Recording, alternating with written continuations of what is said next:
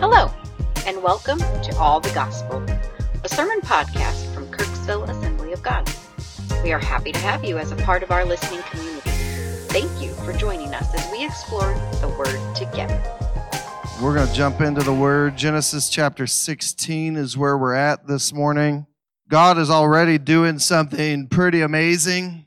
You know, we worship the Lord, we worship the Lord together, and it is pretty incredible uh, to see what God can do as we lift up His name, as we worship Him, and we give Him the glory. We get out of His way and just let Him have the opportunity to do so, to do what He wants to do. And I know He's working uh, in mighty ways in people's lives. I don't look at y'all because I'm worshiping. I'm not like judging, like, oh, we got this many people participating, this many people on their phones, this many people sleeping. That's not my job. Uh, that's between you and God. If you're missing out on this flow for whatever reason, I would just encourage you to get into the flow.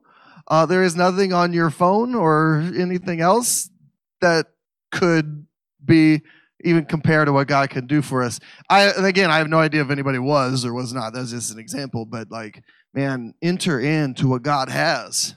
Enter in, and and He will do great and mighty things. It's who He is. It is who He is. Um, so we're in Genesis chapter 16. This is part five of the uh, the summer Torah series, uh, and we're picking up with Sarah and Hagar uh, in a very difficult passage. I spent a lot of time reading over this and praying and thinking, and uh, I still am certain that I have uh, about a 5% grasp on what is happening here. The depths of God and His Word are immense and, um, and, and sometimes difficult. And this is one of the difficult passages, and I'm not afraid of those, uh, but they are a little intimidating, but we can't shy away from it. Uh, there's some strange stuff in here that we'll have to talk about. But um, if you remember from last week, God and Abraham had a little back and forth in chapter 15. Uh, God had made a comment to Abraham. Abraham asked a question. God responded, and then the narrator told us uh, that Abe believed in the first section. Then it repeats itself. God makes a comment, uh, and then Abraham asks a question, and God responds to Abraham. And then we, we would think, according to the pattern, then that Abraham would be described by the narrator as a, as believing God, but it's not. It jumps in that moment to chapter 16. Sometimes the chapter and the verses get in the way of our understanding the Bible. The chapters and verses are not biblical. Okay, they are additions to help us kind of keep track of stuff. So when I say Genesis 16, you know to turn to Genesis, the big number 16, and it's easy. But this time, I think it's in the way that it jumps to now Sarah. And something happened here where it should have been the narrator describing Abraham, but it jumps to Sarah in this case. Something happened to disrupt it. And you would think, well, what does Abe do? Maybe Abe believes, but the next thing we see Abraham doing is in verse, uh, the middle of verse two or the end of verse two. Abraham listened to the voice of Sarah. So he didn't believe God. He listened to the voice of Sarah. And this leads to a whole bunch of problems in this chapter. And Abe's response to God was believing his wife and results in the abuse of their Egyptian slave girl. Just up front here, I want to give you some things to think about doing. In God's plan, we want to make sure we are doing our part in God's plan. We have a role to play. Abraham and Sarah had a role to play, but they have to do it God's way. We have a part to play in God's plan, but we have to let God be God. We don't sit in God's place. We don't sit in God's seat. We don't have that perspective. We let we do our part, but we let God be God. And if you remember from the blessing, Abraham was he was challenged to be a blessing to the nations, not to take advantage of them. A blessing to the nations, not to mistreat or abuse or trouble them. And then remember as well that to be like Jesus, we need to find people where they are. So let's dive in and then I'll pray. Chapter 16, verses 1 through 6. Now, Sarah, Sarai, Abram's wife, had borne him no children the narrator just keeps pointing that out to us. She had a female Egyptian servant, slave, whose name was Hagar. And Sarai said to Abram, Behold, now the Lord has prevented me from bearing children. Go in to my servant. It may be that I shall obtain children by her. And Abram listened to the voice of Sarai. So after Abram had lived 10 years in the land of Canaan, Sarai, Abram's wife, took Hagar, the Egyptian, her servant, and gave her to Abram, her husband, as a wife. And he went into Hagar, and she conceived. And when she saw that she had conceived, she looked with contempt on her mistress. And Sarai said to Abram, May the wrong done to me be on you. I gave my servant to you, to your embrace. And when she saw that she had conceived, she looked on me with contempt. May the Lord judge between you and me. But Abram said to Sarai, Behold, your servant is in your power. Do to her as you please. Then Sarah dealt harshly with her, and she fled from her. Lord, help us as we study your word today.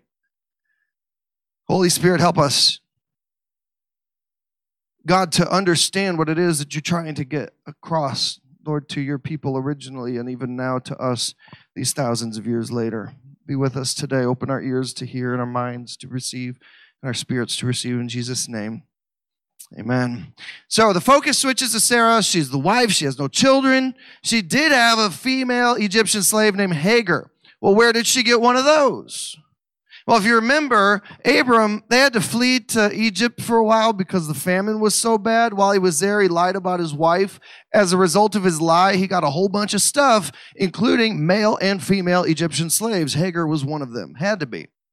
Picked him up. Hagar, her name actually means flight, means flight. Uh, probably not so much like a bird, more like a migrant or a refugee.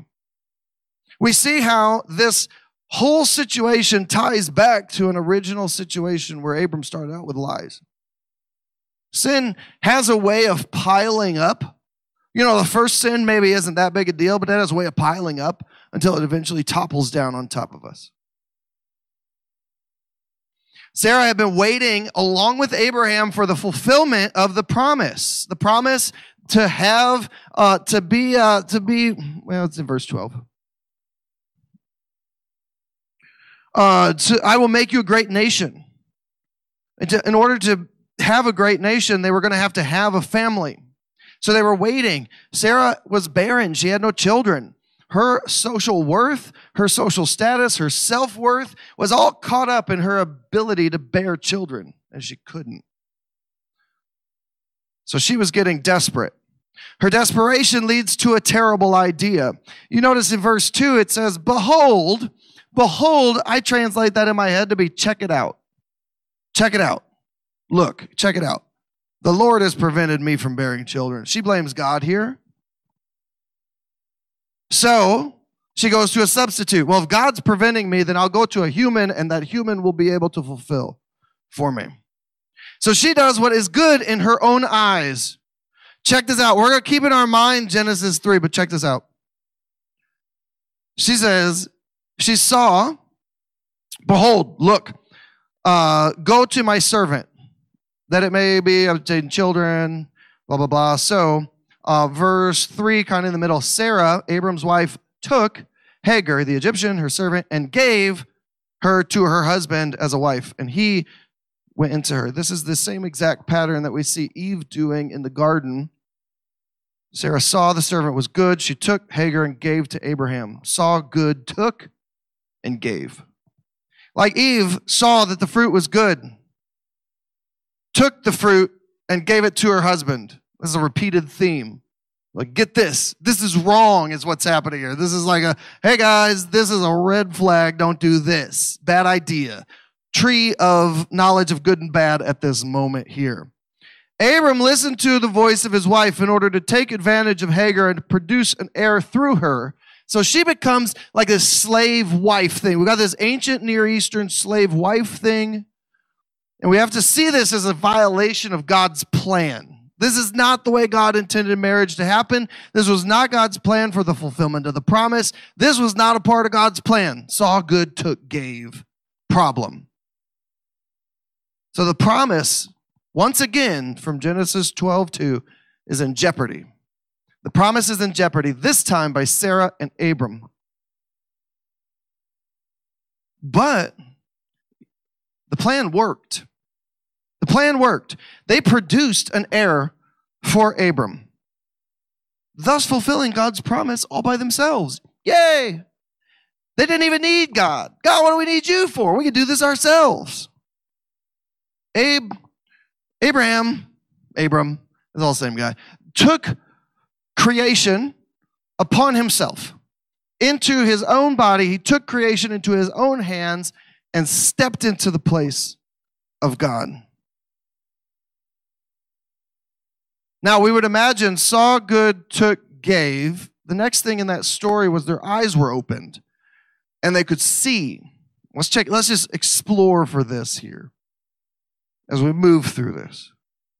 Uh, we're in verse 4. He went into Hagar and she conceived. That's Bible code word. I think we all know what's going on there. They had sex and then she got pregnant. We'll just be clear. We're all adults here. It's like, come on. We don't have to talk like, like we're in kindergarten. And so she is pregnant. And check it out. When she saw, when she saw that she conceived, her eyes were opened and she saw that she conceived. She started to do stuff. Because at the time, at the time in the social standards of the ancient Near Eastern practice, this slave wife was a second class wife unless she had a child, in which case she would become the primary wife. Abra- uh, Sarah was barren. She had no children. So we've got a social conflict here. And so what did she do? She saw she was pregnant, then she looked down on Sarah. Because socially, she just got promoted. Well, I'm having an heir. I'm the first wife. And pride sets in for Hagar. I want to be clear in this story. All the humans in this story are wrong and are doing the wrong thing. There is no human in this story who is our hero. Okay? So Hagar, yes, she was abused. And this is not the way God intended it to be. She was abused, taken advantage of in order for Abram to fulfill his promise opposite of God's plan or outside of God's plan. Now she was, she had conceived. So she thought, well, I'm the first wife. So she behaved in a proud way towards Hagar. She looked on her with contempt. Contempt here, um, Uh, some translations say despise, and there's like an element of hatred to our word despise that I don't think is included in the text here. I think it's more of just a looking down on, like, I'm the wife now. Sarah, what do you got on me? Oh, that's a terrible walk. I didn't practice that this morning. So she's looking down on Sarah like, you don't even have a child. Who do you think you are? So treated Sarah with disrespect and dishonor in an attempt to reduce Sarah's significance to Abraham. It's a reduction. It's a it's contempt there in the case of like, who you think you are? I, I got all this stuff. I've got this stuff you want. And then Sarah, so her eyes, so Hagar's eyes were open to this reality. But again, not a reality that God would be like, yes, this is what I want. I just imagine for a second, as we read through all this, God sitting in heaven just like holding his forehead. You know how you watch your children and they're like, like, well, I don't want to intervene yet. They're being knuckleheads, like, oh goodness, um, please don't get any worse, you know. Uh, and God is just watching all this happen. Then Sarah saw. Sarah saw how her bad choice had led to a worse situation. What have I done? But there's no like, there's no awareness on Sarah's part, or no, at least no acceptance that this is her problem. No way. She gives this big speech blaming Abram. Verse 5 May the wrong done to me be on you. I gave my servant to your embrace, and when she saw she conceived, she looked on me with contempt. She looked on me like I was less than. So Sarah is mad at Abram for doing what Sarah told Abram to do. If this isn't just a classic picture of people doing people things, then I don't know what is. So she saw that. And like, let's be clear, this is Abram's fault. He had a role to play in this. He could have said, No, woman, Let's trust God and wait for him to fulfill his promise without this beautiful young Egyptian slave woman. But Abram, that temptation was too great. And that old pervert took the opportunity. If I've offended you with my language, Sorry. I just, let's be honest about this. The Bible's being honest about the way people are. So Abram, like any self respecting old pervert, passes the responsibility back to his wife. He says, Look, behold, check it out. Your servant is in your power. She's your servant. You deal with her. I just did what you told me to do. This is classic. Both of them are trying to shift the blame to each other. No, I told you. Oh, it's like uh, this just hit me. That commercial where the guy was supposed to pack the um, the life jackets. They were going rafting, and they're supposed. You packed. You said you'd pack the life jackets. No, I didn't. You said you would, and then they checked the replay. I don't know if you've seen that or not. Watch more TV. What are you doing? Um, that's not an actual application. Sorry, Eldon. Don't write that one down. Um, but that's the idea is like they're blaming each other and they need a little instant replay here. It's just like Adam and Eve again. It's just like Adam and Eve again. Adam's like, it wasn't me. My wife told me to do it. And wife was like, well, it wasn't me. That snake over there, he told me to do it. Blame shifting. This is the way we do, isn't it? It's not my fault. This person, it's not my fault. They did. Don't look at me. Look at them. He did it first. That's the thing. Like, he hit me first. Well, the second one gets caught. Early bird gets the worm, but the second mouse gets the cheese. I don't know what that has to do with anything. Okay, stay focused. They don't want to take responsibility. This is why Sarah says that God will judge between them. I think it's what she's getting at there. We're not going to dive into that, but just like, well, God's going to deal with this. Well, he's going to. Then Abe says, This is interesting to me. He says, Do to her as you please. Do to, she's your servant. Do to her as you please. So now both of them have given each other permission to do to Hagar as they please. Nobody's like, Hagar, how you feeling here? What, what's going on? Now, understand, she was abused. She's got her own roles to play. She's got her own wrongs to do. But in some ways, Hagar is a very tragic figure in this story. Abused and taken advantage of by people trying to do God's will. And if that's not a shame, I mean, think about the church today, like abusing people, taking advantage of people, trying to do God's will. That should never be, that should never be a charge against the church. But I'm afraid, like here, that it is. So, what would please Sarah? Was like Abraham said, "Do to her as you please." And so, okay, Sarah's like, "All right, what would please me?" Uh, mistreating her. At the end of verse six, then Sarai dealt harshly with her. Now I sat uh, just a few, I don't know.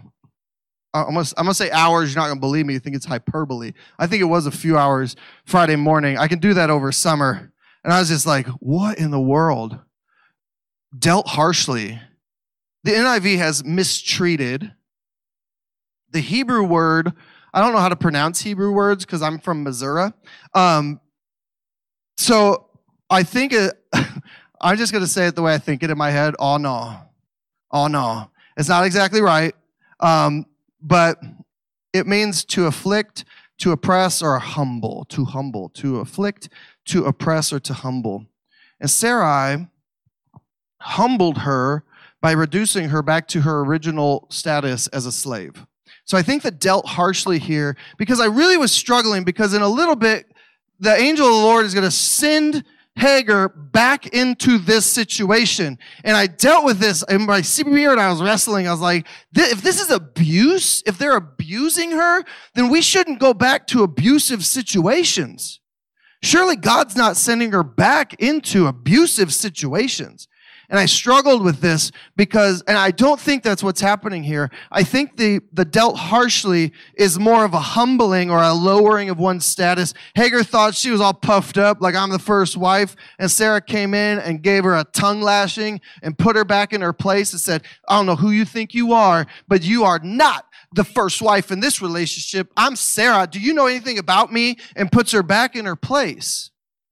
And I think that's more of what happened here than some kind of beating. I, I, and this is kind of, the, the text is not clear, but this is something that we have to wrestle with. And even when I'm done here today, I think there's more that you could just sit with this story and just ponder this thing because it's, it's beautiful in the weirdest, most tragic way ever. We like our tragedies. It's a tragedy here for right now.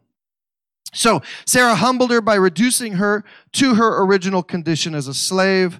Um, Ellicott's commentary helped me with that one. After she disrespected and dishonored Sarah by seeing her disability as making Sarah insignificant. And I do call that a disability with Sarah. She couldn't have children. And so she looks down on the person with the disability and thinks she's more significant. And there's probably something there you could take as well. So as a result, Hagar flees into exile. It's a death march, it's an exile. The Egyptian flees to exile from the Hebrews. She is out of there. Her name means flight. So perhaps this is a pattern of behavior for Hagar, or perhaps this is why she is regarded as flight. She is taking flight. She is out of there. Similar to the pattern we see again in Genesis 3, but with a twist because Sarah kicks Hagar out of the, of the garden of the Lord, of the presence of the Lord with Abram and Sarah, out of abuse and oppression. When God kicks Adam and Eve out of the garden, it is not abuse and oppression. It is the very thing that will allow them the opportunity to get back to the garden. Because if they sinned in the garden and then ate of the tree of life, they would live forever in their lost position. And so God does it as a justice. You've got to go. You can't stay here. You can't stay in my presence with sin. You'll be burned up like the sun. So it's a justice from God. Here it's an injustice.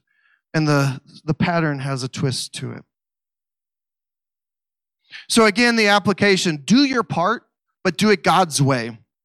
There were things Abram and Sarah needed to do in order to see a promise fulfilled. If they were supposed to have children, they, at their 85 years old, had a job to be doing.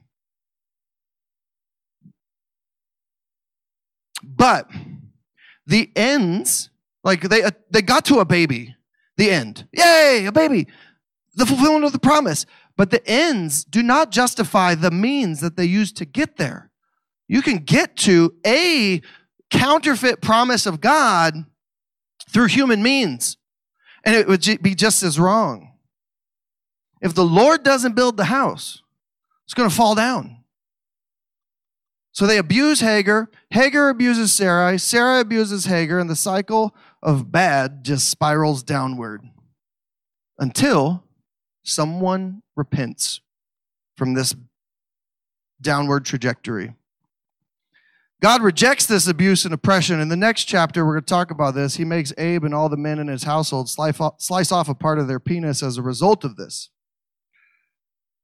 He rejects this abuse of Hagar and understand that oppression uh, we have this word we float it around sometimes it's a big heavy word oppression you know like oh i don't oppress anybody i'm just mean to them and talk bad about them and put them in their place and give them a piece of my mind and i'm unkind and i'm sometimes uh, make fun of people and insult people but i don't oppress people but understand all of those would be oppressions the very idea of putting someone down to oppress is to press down to put someone down or put them back in their place, which is always down, is to oppress someone.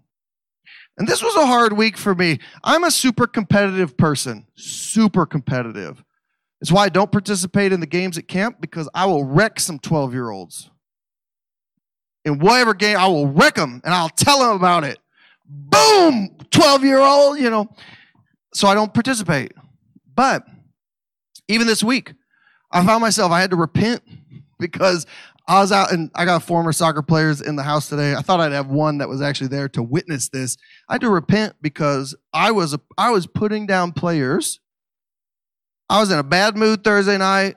Bless. Oh, you were there. You saw me. So you just confirm without saying anything. I it was it was wrong of me. Had the wrong spirit going in had the wrong spirit during our little scrimmage. It's supposed to be a fun time, and Coach Meintz has lost his mind, oppressing people. What kind of pass was that? What are you doing? Settle the ball. You know, all this stuff. It was not helpful. It was not to lift up. I was in a bad mood. I wanted everybody else to be in a bad mood too. Quit smirking like you know something. So, do your part in God's plan, but we have to do it God's way. Secondly, do your part, but let God be God.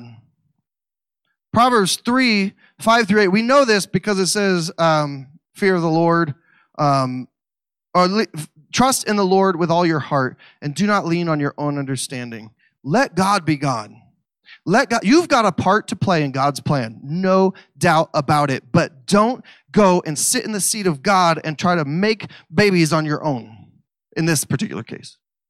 Or whatever the situation is, let God do God and you do you. What is your role in this? Sarah and Abram, they've got a role to play, no doubt. If they're going to have an heir, they've got a role to play. But that's their job, not to go outside of that and start to do other things because they become desperate. And remember that the promise is to be a blessing to the nations, not to take advantage of them. This is not how they should have treated the Egyptian. So, when making decisions, choose options that will bless other people and not take advantage of them. That's we do that all the time. What would be best for me in this situation? Was like, no, what's going to bless the other people? God's going to take care of me. God Most High, possessor of heaven and earth, will take care of me. How can I take care of other people? Then there is a complex portrayal of God. Angela apologized to me for taking up so much of my time. I'm going to pass that along. Please inform her that she did not take up any of my time. This is all God's time. Um, I had a goal to reduce the overall length of the sermon. I'm aware of what time it is. You do what you need to do today in terms of time. I'm going to preach the word that God's given me, um, and we'll go from there. But again, you do what you need to do. There's freedom in this place. So there is a complex portrayal of God in verses 7 through 14. Let's let's read it. We're going to read to the end of the chapter. Then we'll talk about it. Because this is where the good news comes from. It's like, Shawn, that was horrible. See, I can't stop there at that story because it's a tragic end. Hagar is out in the woods somewhere. She's going to die. Like, uh oh. And then see you next week. So we got to keep going. The angel of the Lord found her by a spring. This is Hagar again. By a spring of water in the wilderness, the spring on the way to Shur. He said, Hagar, servant of Sarah, where have you come from and where are you going? She said, I'm fleeing from my mistress, Sarai. The angel of the Lord said to her, Return to your mistress and submit to her. The angel of the Lord also said to her, I will surely multiply your offspring so that they cannot be numbered for multitude. And the angel of the Lord said to her, Behold, you are pregnant, and you shall bear a son. You shall call his name Ishmael, because the Lord has listened to your affliction. He shall be a wild donkey of a man, his hand against everyone, and everyone's hand against him, and he shall dwell over against all his kinsmen. We'll deal with that complexity later in another week. So she called the name of the Lord who spoke to her El Roi. God who sees. You are a God of seeing, El Roi. I was just when I hear El Roi, this is like a little secret. Like when I hear El Roi, I'm like, what kind of hillbilly? I'm just gonna be honest. But when we pause and look at the Hebrew, this is awesome. This is one of the first names we get for God from a person describe it, a person talking to God. The narrator does a lot because it's Moses and he knows a lot of stuff. But this is the first time we see a person, well, one of the first times we see a person describing God, and it's El Roi, and it's from this uh, Egyptian female slave who, in this case, is outcast. It's beautiful. So, God of seeing, for she said, Truly here I have seen him who sees me. I have seen him who looks after me. Therefore, the well was called Beer Lahai Roi. It lies between Kadesh and Bered. And Hagar bore Abram a son, and Abram called the name of his son, whom Hagar bore Ishmael. And Ishmael means God hears. God hears. So God sees and God hears. The Bible's awesome. God is awesome. Abram was 86 years old when Hagar bore Ishmael to Abram. But I want to look at this angel of the Lord. this is complex. I take a particular view that this, well, first of all, we imagine God sitting up in heaven watching all of this abuse back and forth. He's watching these people abuse and oppress one another. And finally, it got to the point where Hagar has felt the need to leave. I'm out. And she's out in the wilderness. And God's like, that's enough. I got to go. I'm going down. And so this angel of the Lord, it's a messenger of the Lord. Um, it, I, I take the view that this is what we would call a Christophany, a, a view of an appearance of Jesus before he is born, a Christophany. It's complex. We could talk about it. Small groups are tonight. If this is a thing, this is my view. It could have been a Michael, a Gabriel, but I think that as Christians, we can easily just identify this as, as a Christophany, an appearing of the Lord in physical form before Jesus was born. A pre incarnate Jesus. The fundamental truth number uh, three of the assemblies of God is the eternal Son of God. So Jesus already existed from before creation through the end of time. So it's it's not a problem. Like Jesus wasn't not alive, not born. He was just didn't have his body. Complex. We can talk about that later. And while he's there, Hagar uh, he he asks Hagar two questions. Where have you come from and where are you going? Do you remember the first thing that God did after Adam and Eve sinned? He went out for his walk in the in the garden with them. Do you remember what he did? He asked them, Where are you? Where are you? God's got this habit of asking people where they are. It's not that God doesn't know where you are, because think about it.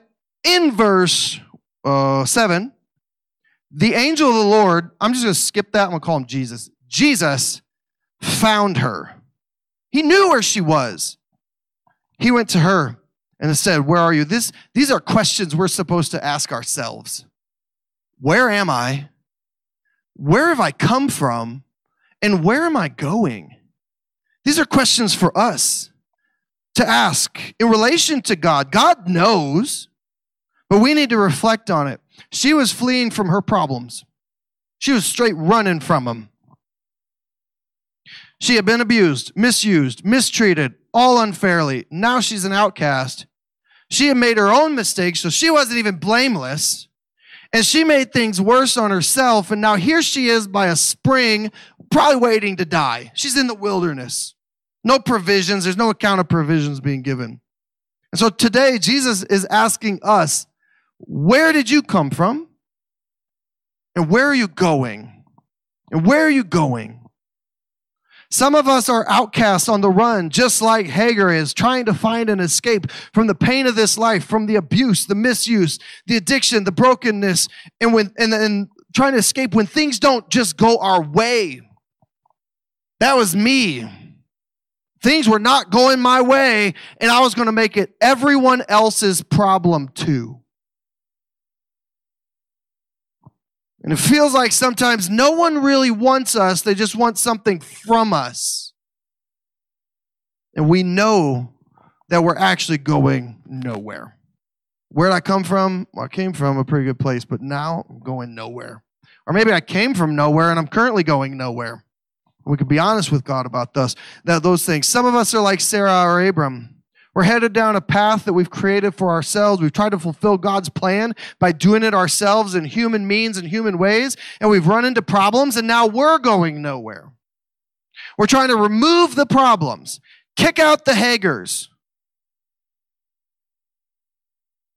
that we created for ourselves in unjust ways.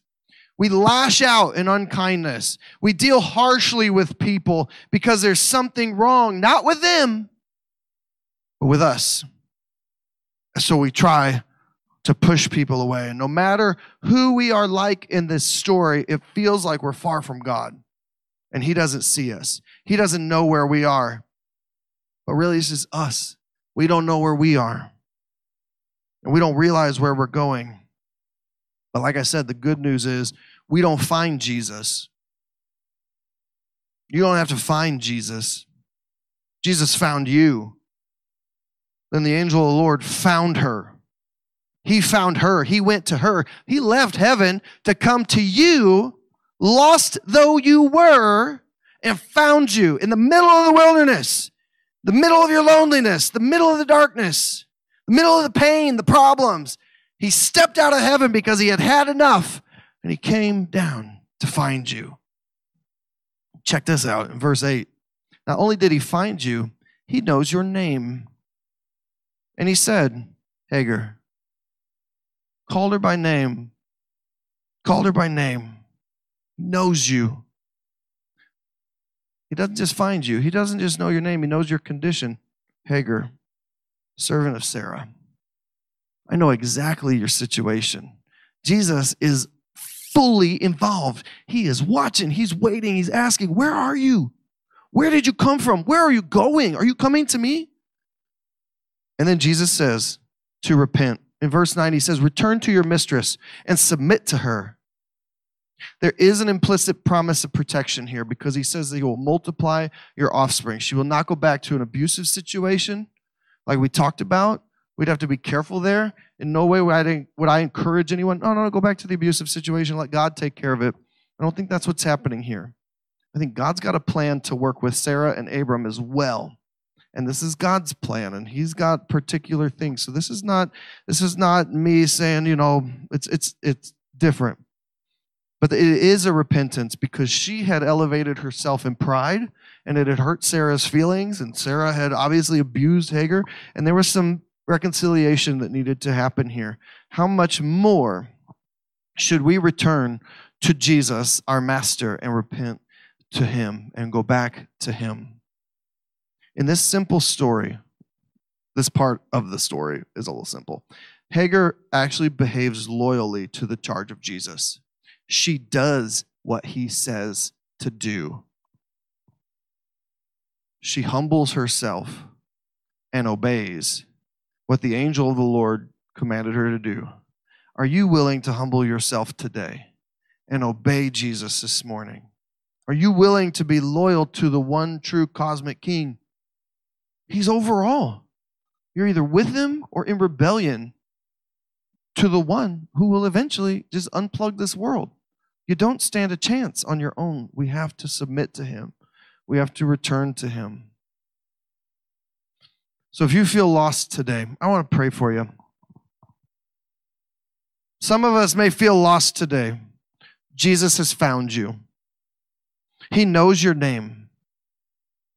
Repent this morning and let us pray for you. I got three things. I want to do this one at a time. If that's you today, will you stand? I know this is bold. I'm just like, what? Shawn, you want me to stand here? If that's you today, will you stand? You feel lost? And I want to encourage you that Jesus has found you. He knows your name. We're going to pray for you. I see you. Lois, Mita, will you lay hands?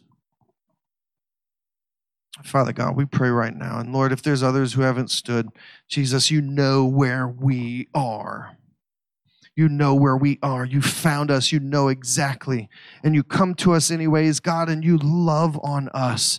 Let the love right now just minister, Lord, to the to every person who has felt lost, God.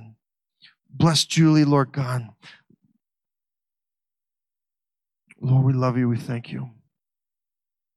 Second thing, if you need to repent today because you have been misusing or mistreating people, I'm standing already, so just understand I have confessed this already to you all. I have been doing this, and I am standing. From the smallest unkindness to the grossest of sin, we're not going to judge anybody who stands here. You have been mistreating, misusing people and you want to repent this morning, will you stand with me? I am standing already. You haven't been treating people the way that they need to be treated. Will you stand this morning?